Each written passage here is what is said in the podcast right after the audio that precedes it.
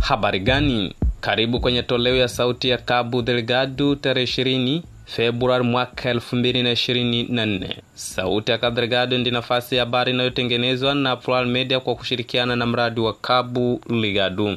Kwa sasa mambo muhimu.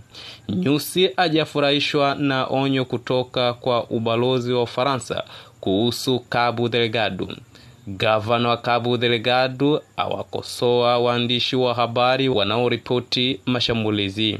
OEM wamesajili zaidi ya watu mia nane waliokimbia makazi yao kutokana na mashambulizi ya hivi punde.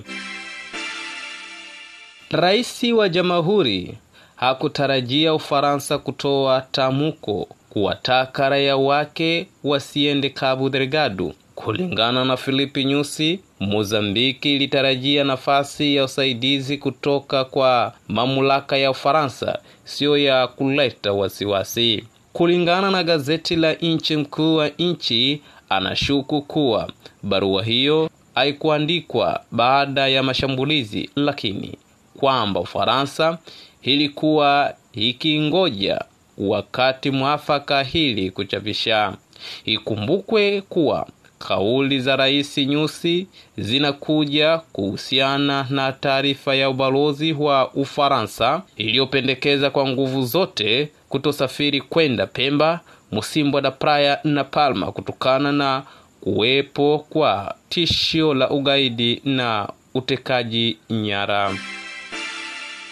Gavana wa Cabo Delgado Valista Wabu alishtumu Jumamosi bandi ya waandishi wa habari kwa kushirikiana na magaidi kwa kuchapisha zaidi kuhusu mashambulizi dhidi ya idadi ya watu na vikosi vya ulinzi na usalama. Tawabu akinukuliwa na Zumbu FM alisema kuwa mtendaji huyo wa Cabo Delgado alibainisha kuwa habari zinazochapishwa na magazeti ni za mashaka sana, eti ni kwa sababu yanatoa habari ambayo inaonekana kuwa mwandishi huyo ana makubaliano na magaidi.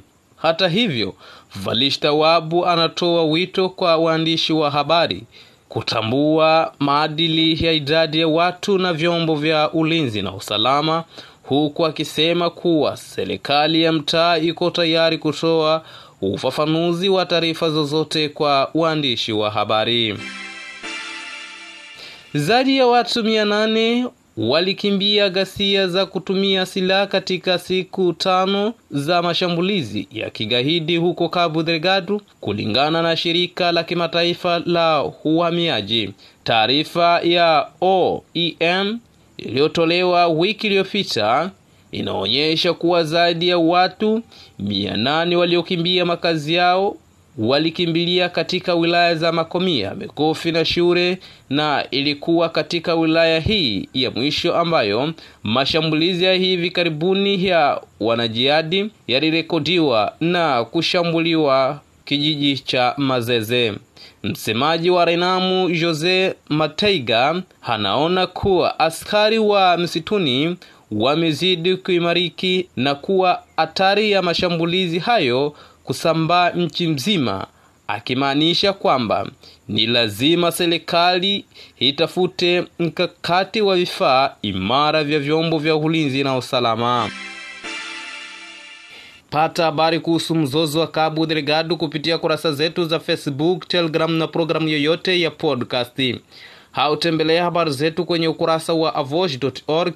Unaweza kupata habari hizi kupitia WhatsApp kila Jumanne na Alhamisi kwa kutuma ujumbe kwenda namba jumlisha 2588 4328 5766 kisha uchague lugha unayopendelea kati ya Kireno, Kimakua, Kimakonde, Kimwani na Kiswahili. Plural Media, habari kwa lugha yako.